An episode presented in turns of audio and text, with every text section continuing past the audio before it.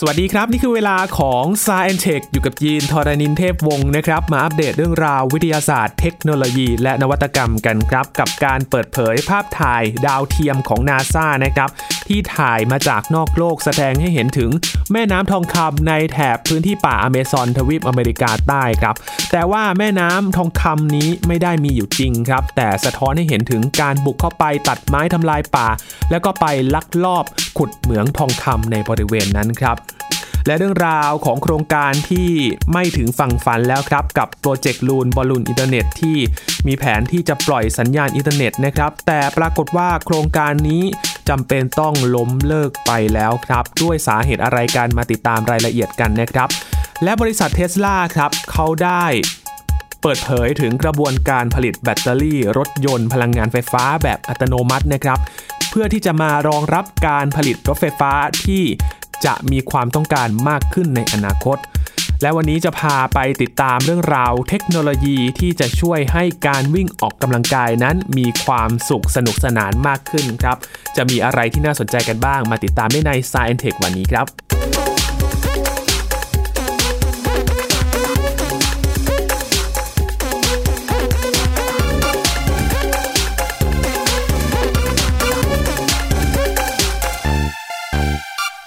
เริ่มกันที่ข่าวจากองค์การบริหารการบินและอวกาศแห่งชาติสหรัฐ หรือว่านาซานะครับเขาได้เปิดเผยภาพถ่ายดาวเทียมครับที่ถ่ายมาจากสถานีอวกาศนานาชาติ หรือ ISS นั่นเอง เปิดเผยภาพมาน่าตกใจเหมือนกันนะครับ เรียกได้ว่าน่าตื่นตะลึงมากกว่า เพราะว่าเป็นภาพถ่ายที่แสดงให้เห็นถึงแม่น้ำทองคำครับ พื้นที่นี้เป็นพื้นที่ในแถบป่าอเมซอนนะครับอยู่ที่ทวีปอเมริกาใต้ครับ พอเห็นภาพก็ตื่นตกใจเหมือนกันนะครับ ว่าบนโลกของเรานั้นมีแม่น้ำทองคำเกิดขึ้นด้วยหรือ แต่จริงๆแล้วครับ แม่น้ำทองคำที่เห็นนั้นเนี่ยเป็นภาพสะท้อนถึงการลักลอบเข้าไปทำเหมืองทองคำไปตัดไม้ทำลายป่าครับ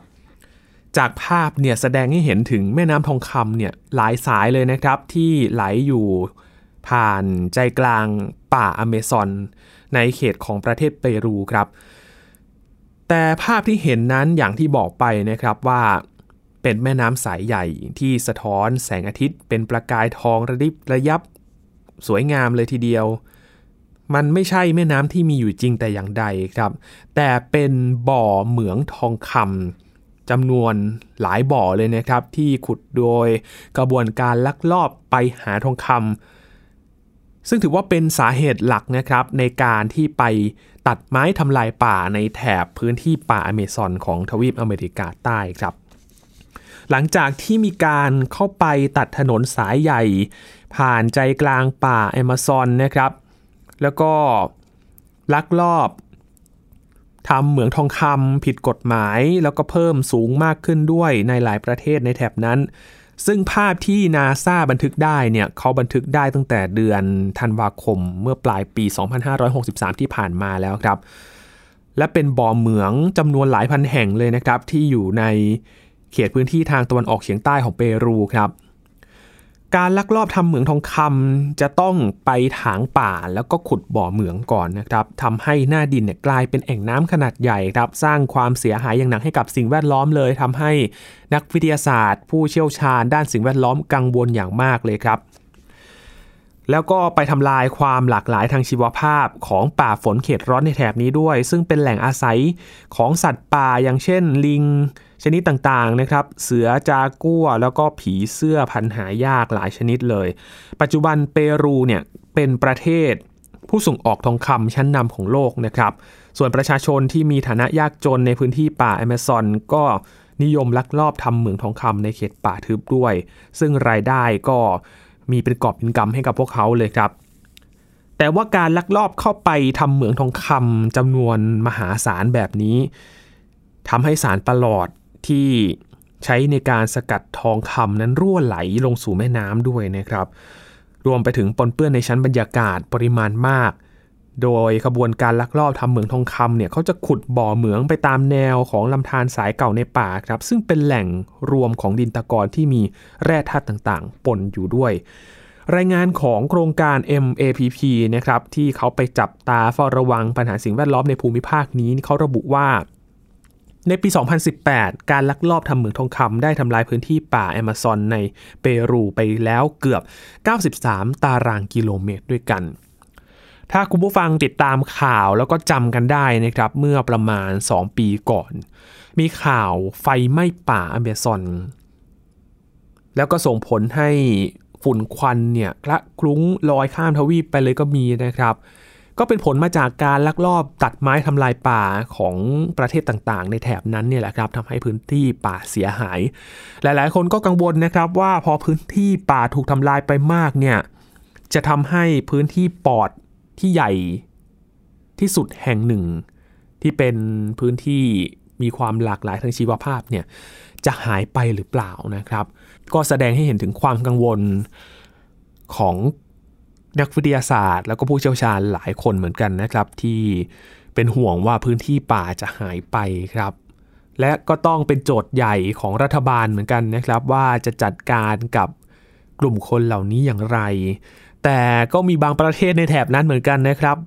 ที่ดูเหมือนว่ารัฐบาลก็จะไม่ค่อยจะสนใจเรื่องนี้สักเท่าไหร่ ก็ยังปล่อยให้ประชาชนนั้นเข้าไปลักลอบตัดไม้ทำลายป่ากันอยู่นะครับน่าเป็นห่วงทีเดียวครับสำหรับสถานการณ์ในพื้นที่ป่าแอมซอนในทวีปอเมริกาใต้นะครับจากภาพถ่ายดาวเทียมของนาซาก็แสดงให้เห็นชัดเจนมากๆเลยนะครับ ถ้าใครเข้าไป Google Map ครับ ดูภาพถ่ายทางดาวเทียมในป่าแอมะซอนนะครับ ก็จะเห็นได้ว่าพื้นที่ หลายจุดเหมือนกันนะครับแหว่งไปเพราะว่าการลักลอบตัดไม้ทำลายป่านี่แหละครับ เป็นหลักฐานที่ชัดเจนมากๆเลยนะครับสำหรับปัญหานี้ครับ ต่อกันที่เรื่องของโปรเจกต์บอลลูนอินเทอร์เน็ตครับคุณผู้ฟังที่ติดตามข่าวเทคโนโลยีก็น่าจะเคยได้ยินเรื่องของการใช้บอลลูนเนี่ยไปปล่อยสัญญาณอินเทอร์เน็ต ก็คือนำบอลลูนเนี่ยขึ้นไปลอยในชั้นบรรยากาศนะครับ เหมือนเป็นตัวขยายสัญญาณอินเทอร์เน็ตให้ ผู้ที่อยู่ในพื้นที่ห่างไกลนั้น ได้เข้าถึงอินเทอร์เน็ตได้ง่ายขึ้นนะครับซึ่งโปรเจกต์ลูนหรือว่าลูน LLC เนี่ยก็เป็นอีกหนึ่งโปรเจกต์หนึ่งครับที่ถูกพัฒนาโดยบริษัท X บริษัทในเครือของ Google นะครับเปิดตัวครั้งแรกในปี 2555 ก็ตั้งเป้าพัฒนา ระบบปล่อยสัญญาณอินเทอร์เน็ตผ่านบอลลูนเหนือพื้นโลกครับเพื่อให้บริการในพื้นที่ต่างๆ โดยโครงการเนี่ยเขาก็ได้รับการพัฒนามาอย่างต่อเนื่องเลยนะครับ แต่ว่าก็ต้องสะดุดไปแล้วก็ต้องล้มเลิกโครงการไปครับในเดือนมกราคม 2564 ที่ผ่านมาครับ เนื่องจากว่าสาเหตุหลายประการเลยครับ ในด้านขีดความสามารถของการปล่อยสัญญาณอินเทอร์เน็ต ความปลอดภัยของบอลลูนที่ประสบอุบัติเหตุตกอยู่บ่อยครั้ง ในช่วงปี 2560 ถึง 2561 นะครับ นอกจากนี้ก็ยังมีคู่แข่ง นั่นก็คือเทคโนโลยีอินเทอร์เน็ตผ่านดาวเทียมครับในรูปแบบใหม่ ที่ถูกพัฒนาขึ้นอย่างรวดเร็วครับทำให้การให้บริการสัญญาณอินเทอร์เน็ตในความเร็วที่มากกว่าด้วยเทคโนโลยีของโปรเจกต์ลูนนี้นะครับเขาใช้บอลลูนขนาดใหญ่ครับได้รับการติดตั้ง แล้วก็ปล่อยสัญญาณอินเทอร์เน็ต ลอยขึ้นไปที่ระดับความสูง ระหว่าง 18 ถึง 25 กิโลเมตร หรือว่าในชั้นบรรยากาศสตราโตสเฟียร์ที่มีกระแสลมที่เบาบางและก็ปลอดภัยจากพายุลมแรงนะครับ โดยมีกระแสลมความเร็วเพียง 10-30 กิโลเมตรต่อชั่วโมงเท่านั้นครับ การลอยตัวเปลี่ยนตำแหน่งของบอลลูนใช้การปรับปริมาตร และก็ความหนาแน่นของก๊าซฮีเลียม ก๊าซไฮโดรเจน ภายในตัวบอลลูนนะครับโครงสร้างของบอลลูนเนี่ยมีน้ำหนักเบา แล้วก็ใช้พลังงานไฟฟ้าที่ต่ำในการส่งสัญญาณอินเทอร์เน็ตความเร็วประมาณ 155 เมกะบิตบอลลูนหนึ่งลูกเนี่ยสามารถปล่อยสัญญาณอินเทอร์เน็ตครอบคลุมรัศมี 100 กิโลเมตรด้วยกันนะครับซึ่งในช่วงปี 2552 บริษัทก็ได้ทำการทดสอบระบบปล่อยสัญญาณอินเทอร์เน็ต ในบอลลูนเนี่ยนะครับในประเทศนิวซีแลนด์ โดยผู้ใช้อินเทอร์เน็ตแต่ละคนก็จะได้รับการติดตั้งจานรับสัญญาณขนาดเล็ก เพื่อเชื่อมต่อกับเครือข่าย โดยไม่จำเป็นต้องใช้สายไฟเบอร์นะครับที่เป็นสายใยแก้วนำแสงที่จะต้องใช้เวลาและก็ขั้นตอนในการติดตั้งที่ยาวนาน แล้วก็ยากต่อการติดตั้งในพื้นที่ห่างไกลที่เดินทางไม่ค่อยจะสะดวกนัก แม้ว่าบริษัทจะทำการยกเลิกโครงการนี้นะครับ สำหรับโปรเจกต์ Loon แต่เทคโนโลยีบางอย่างได้รับพัฒนาขึ้น ในระหว่างการวิจัยก็ไม่เสียเปล่านะครับ ก็ถูกไปใช้ในบางประเทศอย่างเช่นโปรเจกต์ Taara บริการอินเทอร์เน็ตความเร็วสูงที่ถูกทดสอบการใช้งานในประเทศเคนยาครับ จริงๆ มีอีกหลายโครงการเลยนะครับ ที่ใช้บอลลูนอินเทอร์เน็ตในการกระจายสัญญาณนะครับ เห็นได้ชัดนั่นก็คือในแถบแอฟริกานั่นเอง ก็ยังใช้กันอยู่ แต่ว่าก็มีคู่แข่งที่มากขึ้นนั่นก็คือโครงการ Starlink นะครับที่เป็นดาวเทียมอินเทอร์เน็ต ปล่อยดาวเทียมขึ้นไปนะครับ แล้วก็กระจายสัญญาณอินเทอร์เน็ต ที่เป็นบริษัทในเครือของอีลอนมัสก์นั่นเอง ก็เตรียมที่จะทดลองให้บริการในเร็วๆนี้ด้วยนะครับ ก็เป็นคู่แข่งอีกรูปแบบหนึ่งที่มาแข่งกับบอลลูนอินเทอร์เน็ตนั่นเองทำให้มีทางเลือกในการที่จะใช้ บริการมากขึ้นนะครับสำหรับผู้ใช้อินเทอร์เน็ตในพื้นที่ห่างไกลครับ ก็ต้องดูหลังจากนี้นะครับว่าการแข่งขันในด้านการให้บริการอินเทอร์เน็ตจะเป็นอย่างไร แล้วก็พอมีทางเลือกมากขึ้น ก็ต้องดูกันว่า ผู้ใช้นั้นมีผลตอบรับอย่างไรบ้างในการใช้อินเทอร์เน็ตในรูปแบบต่างๆนะครับ พูดถึงอีลอน มัสก์เมื่อกี้ครับ ก็ต้องพูดถึงบริษัทเทสลาครับ ตอนนี้ เขาก็มุ่งพัฒนารถยนต์ไฟฟ้านะครับ เพราะว่าตอนนี้กระแสรถยนต์ไฟฟ้านี่มาแรงเลยทีเดียวครับ มีหลาย ๆ ประเทศนะครับที่ตั้งเป้าที่จะใช้รถยนต์ไฟฟ้าในอีกไม่กี่ปีข้างหน้าแล้ว แล้วก็จะงดจำหน่ายรถยนต์ที่ใช้น้ำมันครับ โดยบริษัทเทสลาครับเขาได้เปิดตัวกระบวนการผลิต แบตเตอรี่รถยนต์พลังงานไฟฟ้าแบบอัตโนมัติขึ้นมานะครับโดยเป็นกระบวนการ ภายในโรงงานที่เขาได้เปิดตัวคลิปวิดีโอขึ้นมาครับ ซึ่งโรงงานของเท s l a เนี่ยเขาบอกว่าเป็นโรงงานที่ใช้พนักงานมนุษย์ควบคุมน้อยที่สุดแห่งหนึ่งของโลกเลยครับ และปัจจุบันบริษัทเท s l a เนี่ยเขาก็ได้กระจายโรงงานผลิตรถยนต์ไฟฟ้าอยู่ในหลายประเทศเลยนะครับ อย่าง ในสหรัฐอเมริกาและจีนที่กำลังเดินสายการผลิตอยู่ โรงงานในเยอรมนีที่กำลังอยู่ระหว่างการก่อสร้าง แล้วก็โรงงานในอินเดียที่กำลังอยู่ระหว่างวางแผนการก่อสร้างครับและการมาถึงยุคของเทคโนโลยีรถยนต์ไฟฟ้าก็เกิดขึ้นหลังจากที่เทคโนโลยีแบตเตอรี่ลิเธียมไอออนถูกใช้งานกันอย่างแพร่หลายมากขึ้นครับ และเทคโนโลยีแบตเตอรี่แบบใหม่นี้ก็มีน้ำหนักเบาครับ เนื่องจากว่ามีส่วนผสมของโลหะอัลคาไล เมื่อแบตเตอรี่มีน้ำหนักเบา ก็ส่งผลให้รถยนต์พลังงานไฟฟ้า สามารถวิ่งได้ระยะทางที่ไกลมากขึ้นนะครับ และแบตเตอรี่ลิเธียมไอออนเนี่ยก็สามารถชาร์จพลังงานไฟฟ้าได้สูง มีอายุการใช้งานนานขึ้น เนื่องจากสามารถเก็บประจุไฟฟ้าได้นาน สามารถชาร์จพลังงานไฟฟ้าใหม่ได้อย่างรวดเร็วด้วย รวมไปถึงลดต้นทุนของรถยนต์พลังงานไฟฟ้าลงเมื่อเทียบกับเทคโนโลยีแบบเก่าครับ กระแสของรถยนต์พลังงานไฟฟ้านี้นะครับ ก็กำลังบูมมากๆเลย ทั้งในสหรัฐอเมริกา จีน กลุ่มประเทศยุโรป ในอินเดียนะครับ ก็มีความต้องการที่มากขึ้นเรื่อยๆครับเนื่องจากรัฐบาลได้ให้การส่งเสริมเต็มที่ โดยเฉพาะที่สหรัฐอเมริกานะครับ อย่างโจไบเดนที่ เพิ่งจะเข้ารับตำแหน่งได้ไม่ถึง 1 สัปดาห์ ก็ประกาศนโยบายสำคัญในการที่จะสนับสนุนให้รถยนต์ในหน่วยงานราชการของสหรัฐ เปลี่ยนเป็นรถยนต์พลังงานไฟฟ้าให้มากที่สุด โดยใช้รถยนต์พลังงานไฟฟ้าที่ผลิตในประเทศเท่านั้น เพื่อกระตุ้นการจ้างงานภายในสหรัฐครับ รถยนต์พลังงานไฟฟ้านอกจากจะใช้พลังงานไฟฟ้าที่ไม่ก่อให้เกิดมลพิษแล้วนะครับ ยังมีข้อดีในด้านของการประกอบรถยนต์ที่สามารถทำได้ง่ายกว่ารถยนต์ที่ใช้พลังงานน้ำมัน เพราะชิ้นส่วนของรถยนต์พลังงานไฟฟ้ามีจำนวนที่น้อยกว่าครับขั้นตอนการประกอบตัวรถยนต์ในหลายขั้นตอน สามารถใช้หุ่นยนต์อัตโนมัติที่สามารถปฏิบัติหน้าที่ได้อย่างรวดเร็ว แล้วก็ทำงานได้ 24 ชั่วโมงด้วย โดยการใช้กระบวนการควบคุมด้วยคอมพิวเตอร์ แล้วก็มีพนักงานที่เป็นมนุษย์เนี่ยน้อยมาก ๆ เลยนะครับ และจากข้อดีหลายประการนี้ครับ ก็กลายเป็นแนวทางเข้าสู่ยุคใหม่ของเทคโนโลยีรถยนต์ไฟฟ้า ที่กำลังเริ่มต้นขึ้นในหลาย ๆ ประเทศแล้วนะครับ หลังจากนี้เราก็คงจะได้เห็นบริษัท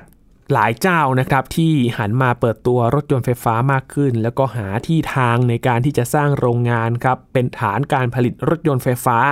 เพื่อที่จะตอบโจทย์ความต้องการในยุคใหม่นี้นะครับที่อยากจะให้มีรถยนต์ที่ปล่อยมลพิษน้อยที่สุดครับและหลังจากนี้รถยนต์ที่ใช้น้ำมันเนี่ยก็จะลดน้อยลงนะครับ อย่างนโยบายที่เห็นได้ชัด แล้วก็ย้ำกันอีกครั้งหนึ่งอย่างที่นอร์เวย์นะครับ ยอดขายรถยนต์ไฟฟ้า ตอนนี้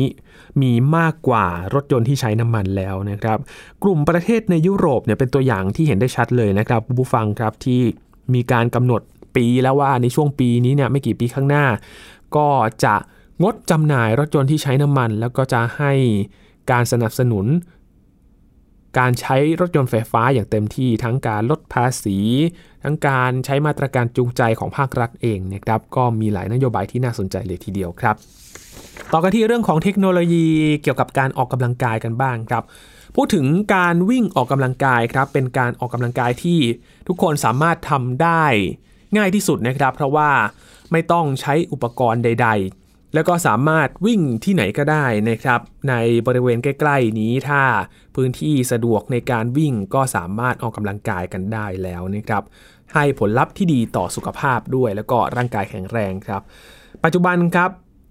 ก็มีการนำเทคโนโลยีมาช่วยในการออกกำลังกาย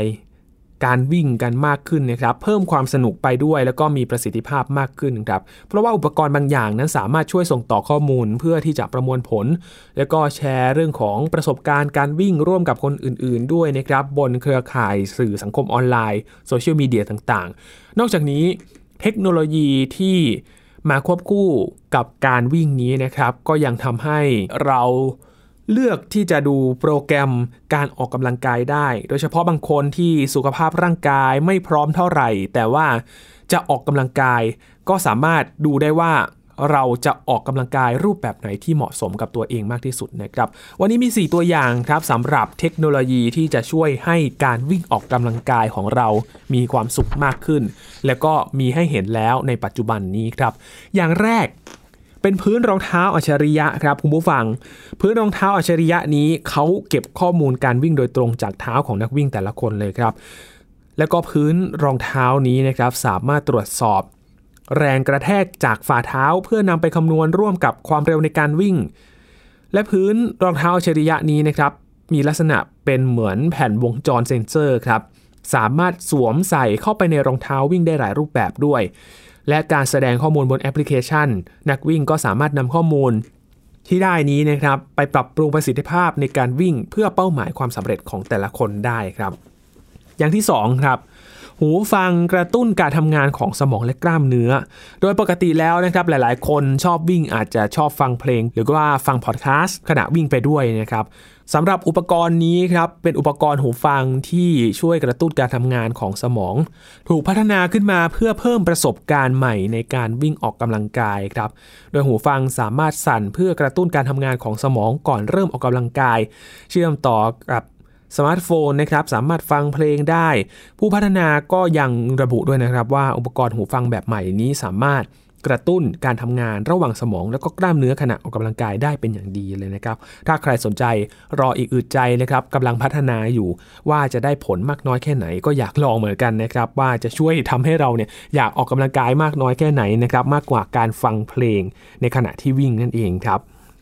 อันที่3ครับปลอกแขนแม่เหล็ก ยึดจับสมาร์ทโฟนครับสำหรับการวิ่งเนี่ยหลาย ๆ คนมักจะถือสมาร์ทโฟนไปด้วยนะครับเพราะว่าขาดไม่ได้ มันต้องใช้ในการฟังเพลงติดตามข่าวสารต่าง ๆ นะครับ กลายเป็นว่าไม่อยากจะให้ขาดไปจากมือในขณะที่วิ่งเลย และขณะที่เราวิ่งไปเนี่ยบางทีเราก็รู้สึกว่า อยากจะทำให้มันสบายมือถือไปมันก็ รู้สึกลำบากติดขัดนิดหน่อย แต่ว่าเราก็ขาดสมาร์ทโฟนไปไม่ได้เลยใช่ไหมครับ มันก็มีปลอกแขนที่มายึดจับสมาร์ทโฟน ที่หลายๆ คนนั้นเลือกใช้กันนะครับ เอามาติดแขนไว้ติดปลอกแขนนี้ไว้นะครับ แต่ว่าแบบเดิมครับเขามีข้อจำกัดอยู่ก็คือ การจัดเก็บสมาร์ทโฟนเนี่ยพอจัดเก็บในปลอกแขนแล้ว มันยากต่อการเปิดใช้งานครับสำหรับเทคโนโลยีที่เขาพัฒนามานี้นะครับ เทคโนโลยีปลอกแขนแม่เหล็กยึดจับสมาร์ทโฟนเขาพัฒนาขึ้นมา เพื่อที่จะสามารถยึดจับสมาร์ทโฟนกับแขนได้อย่างเหนียวแน่นครับ แต่ก็สามารถหยิบสมาร์ทโฟนออกมาใช้งานได้ง่ายเช่นเดียวกันครับนอกจากนี้ปลอกแขนแม่เหล็กยึดจับสมาร์ทโฟนนี้ยังติดตั้งอุปกรณ์ตรวจจับการเต้นของหัวใจ เพื่อนำไปประมวลผลในการวิ่งออกกำลังกายได้ด้วยครับนี่น่าสนใจเลยทีเดียวนะครับ ก็ทำให้เราสบายใจมากขึ้น จะจัดเก็บไว้ในปลอกแขนดึงเอามาใช้ก็ได้เป็นแม่เหล็กนะครับ รอดูว่าจะเป็นอย่างไรกัน และอีกอุปกรณ์หนึ่งครับ ที่น่าสนใจและหลายๆ คนน่าจะมีใช้กันแล้วนะครับ นั่นก็คือสมาร์ทวอชเก็บข้อมูลการออกกำลังกายนั่นเอง ตอนนี้มีสมาร์ทวอทช์หลายเจ้านะครับ ตั้งแต่ราคาเนี่ยไม่ถึง 1,000 บาทก็มีจนถึงรุ่น top top ที่สามารถเก็บข้อมูลเรื่องของ อัตราการเต้นของหัวใจเรื่องของตรวจจับคลื่นไฟฟ้าหัวใจที่เพิ่งจะเปิดใช้ในไทยไม่นานมานี้นะครับสำหรับสมาร์ทวอทช์ของ Apple นั่นเองสำหรับสมาร์ทวอทช์สำหรับนักวิ่งนะครับก็กลายเป็นอุปกรณ์ที่ได้รับความนิยม อันดับต้นๆเลยครับ เนื่องจากว่าขนาดเล็กพกพาง่ายนะครับ สวมใส่เหมือนนาฬิกาได้เลย และก็สามารถเก็บข้อมูลสถิติการวิ่ง การทำงานร่วมกับสมาร์ทโฟน ก็สามารถทำได้อย่างง่ายดาย การเชื่อมต่อข้อมูลเข้ากับโลกออนไลน์ เพื่อแบ่งปันข้อมูล วิ่งกับคนอื่นๆ ก็สามารถทำได้ นอกจากนี้นาฬิกาสมาร์ทวอชบางรุ่นนะครับยังสามารถเก็บในเรื่องของอัตราการใช้พลังงานอย่างที่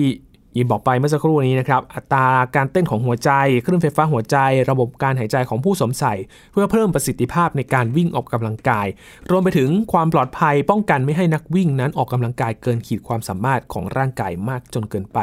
ระบบก็สามารถแจ้งเตือนได้เช่นเดียวกันนะครับถือได้ว่าในยุคใหม่นี้นะครับ การวิ่งออกกำลังกายหรือว่าแม้แต่การเข้าไปฟิตเนสก็ตามนะครับ รู้สึกว่ามีความสนุกมากขึ้นนะครับ เพราะว่า มีอุปกรณ์อัจฉริยะที่สามารถเก็บข้อมูล แล้วก็สามารถที่จะสร้างความบันเทิงให้เราในขณะที่ออกกำลังกายได้นะครับ จะดูหนังฟังเพลงอะไรต่างๆ ตอนนี้ก็ทำให้การออกกำลังกายของเรานั้นมีความสนุกสนานมากยิ่งขึ้นแล้ว และอุปกรณ์ต่างๆ เหล่านี้ก็ไม่ได้เป็นภาระสำหรับการออกกำลังกายของเราแต่อย่างไรนะครับ ไม่ได้อึดอัดแต่อย่างไรสวมใส่ ง่ายสะดวกสบายมากยิ่งขึ้น ใครสะดวกอันไหนก็สามารถเลือกใช้ในปัจจุบันได้เลยนะครับ ต่อกันที่เรื่องราวของเทคโนโลยีอีกเรื่องหนึ่งครับ เป็นเทคโนโลยีที่เกี่ยวข้องกับเรื่องราวของดาราศาสตร์ครับ มีบริษัทสตาร์ทอัพในฝรั่งเศสครับ พัฒนาเทคโนโลยีกล้องโทรทรรศน์อวกาศแบบใหม่ครับ พูดถึงกล้องโทรทรรศน์อวกาศเนี่ยที่เราเคยเห็นกันก็จะเป็นขนาดใหญ่นะครับจะเคลื่อนย้ายไปทีนี่ก็อาจจะลำบาก พอสมควรเลย แต่ว่าบริษัทนี้ครับเขาพัฒนาอุปกรณ์ กล้องโทรทัศน์ที่มีขนาดเล็กพกพาสะดวกครับออกมา 2 รุ่นด้วยกัน เขาเรียกว่าเป็นสมาร์ทกล้องโทรทัศน์เลยครับ โดยผลิตออกมา 2 รุ่นด้วยกันครับ ประกอบด้วย s t e l i n a แล้วก็ v e s p e r a ครับ สำหรับ s t e l i n a เนี่ยเป็นสมาร์ทกล้องโทรทัศน์ที่มีขนาดใหญ่กว่า v e s p e r a ก็ต่างกันเล็กน้อยเท่านั้นครับ แต่เทคโนโลยีใหม่นี้นะครับเขาช่วยให้การสังเกตการทางดาราศาสตร์ บนท้องฟ้ายามค่ำคืนเนี่ยสามารถทำได้ง่ายมาก ๆ ไม่ว่าจะอยู่ในสถานที่ใด ๆ ก็ตามครับ ที่มีพื้นที่เปิดโล่งแล้วก็ปราศจากแสงรบกวนก็สามารถ ดูท้องฟ้ายามค่ำคืนกันได้แล้วนะครับ โดยเทคโนโลยีสมาร์ทกล้องโทรทัศน์อวกาศแบบใหม่นี้นะครับเขาถูกออกแบบให้มีขนาดเล็กพกพาสะดวกครับ สามารถเก็บใส่กระเป๋าเป้เดินทางได้ง่าย ๆ เลยครับ วิธีการทำงานผู้ใช้ก็จะต้องเลือกวางตำแหน่งของกล้องให้อยู่ในตำแหน่งที่เปิดโล่งนะครับ มองเห็นท้องฟ้าในวงกว้างรอบทิศทาง กล้องโทรทัศน์อวกาศขนาดเล็กนี้ สามารถพับเก็บแล้วก็เปิดออกได้ง่าย เมื่อต้องการที่จะใช้งานครับ กล้องนี้ก็สามารถหมุนหาทิศทางตำแหน่งของดวงดาวบนท้องฟ้าได้ โดยการใช้การเปรียบเทียบกับตำแหน่งที่กล้องตั้งอยู่บนโลกนะครับผ่านระบบ GPS และผู้ใช้งานเพียงแค่เลือกตำแหน่งของดวงดาวที่ต้องการถ่ายภาพผ่านแอปพลิเคชันบนสมาร์ทโฟนเท่านั้นครับ เมื่อพบตำแหน่งของดวงดาวที่ต้องการ ก็สามารถกดถ่ายภาพ แล้วก็สามารถแชร์ภาพผ่านสื่อสังคมออนไลน์ได้อย่างง่ายดายเลยครับ ก็แชร์ให้กับคนที่สนใจเรื่องของดาราศาสตร์และอวกาศ สามารถมองเห็นภาพที่เราถ่ายได้อย่างรวดเร็วด้วย และการทำงานทั้งหมดเนี่ยก็เชื่อมต่อผ่านอุปกรณ์ไร้สายด้วยนะครับสะดวกมากๆเลย ปัจจุบันบริษัทแห่งนี้เขาเปิดให้ผู้ที่สนใจสามารถทำการสั่งจองกล้องได้แล้วนะครับสำหรับใครที่อยากได้สมาร์ทกล้องโทรทัศน์อวกาศนี้ ก็สามารถสั่งจองได้ล่วงหน้าทางเว็บไซต์ของบริษัทครับ โดยทาง บริษัทนี้นะครับเขาก็มีแผนที่จะส่งสินค้าให้กับผู้สั่งจองชุดแรกในช่วงปี 2565 ครับผู้ที่สั่งจองล่วงหน้าก็สามารถสั่งซื้อกล้องพร้อมกับอุปกรณ์เสริมในการใช้งานอย่างเช่น ขาตั้งกล้อง กล่องใส่อุปกรณ์ แล้วก็อุปกรณ์ จับยึดตัวกล้องกับพื้น พร้อมกับคู่มือแนะนำการใช้งานครับก็สามารถสั่งซื้อเป็นเซตได้เลยนะครับ สำหรับการสังเกตการทางดาราศาสตร์นั้น ถือว่าก็มีความสำคัญต่อการสำรวจอวกาศมาก ๆ เลยนะครับ การค้นพบทางดาราศาสตร์ที่สำคัญในบางครั้ง ก็เกิดจากนักดาราศาสตร์สมัครเล่นนี่แหละครับ ใช้อุปกรณ์พื้นฐานในการสังเกตการทางดาราศาสตร์สำหรับกิจกรรมนี้ก็ถือว่าเป็นกิจกรรมที่มีประโยชน์โดยเฉพาะกลุ่มเยาวชนนะครับ ถ้าหากได้รับการศึกษาด้านดาราศาสตร์ ก็จะนำไปสู่การต่อยอดวิธีคิดที่สำคัญ ในด้านการคำนวณ การวิเคราะห์ปรากฏการณ์ต่างๆ โดยใช้ข้อมูล ใช้เหตุผลนำไปสู่การคิดค้นสิ่งใหม่ ๆ ได้อีกมากมายเลยครับ บางทีส่องดูดาวอยู่นะครับ อาจจะเจอข้อมูลที่สำคัญ และก็สร้างความฮือฮาให้กับนักดาราศาสตร์ก็เป็นได้ครับจะว่าไปก็มีหลายครั้งแล้วเหมือนกันนะครับที่มีเด็กๆ เยาวชนเนี่ยแหละครับ สังเกตการทางดาราศาสตร์ จากพื้นที่ของตัวเองแล้วก็นำไปสู่การค้นพบต่างๆ ที่น่าสนใจเลยทีเดียวครับ ทั้งหมดนี้คือเรื่องราวทางวิทยาศาสตร์ เทคโนโลยี และนวัตกรรมที่เรานำมาฝากกันใน Science Tech วันนี้นะครับ คุณผู้ฟังติดตามรายการก็ได้ที่ www.thaipbspodcast.com ครับ รวมถึงพอดแคสต์ช่องทางต่างๆ ที่คุณกำลังรับฟังอยู่ครับ อัปเดตเรื่องราววิทยาศาสตร์ เทคโนโลยี และนวัตกรรมกับเราได้ที่นี่ทุกที่ทุกเวลาเลยนะครับ ติดตามข่าวสารจากไทย PBS Podcast ครับ ได้ที่ Facebook Fanpage ไทย PBS Podcast นะครับ มีรายการตอนใหม่ๆ อัปเดตผ่านทางแฟนเพจให้คุณผู้ฟังได้ติดตามก่อนใครครับ ช่วงนี้ยีนทรณินเทพวงศ์ขอบพระคุณสำหรับการติดตามรับฟังนะครับ พบกันใหม่ในครั้งหน้าครับ สวัสดีครับ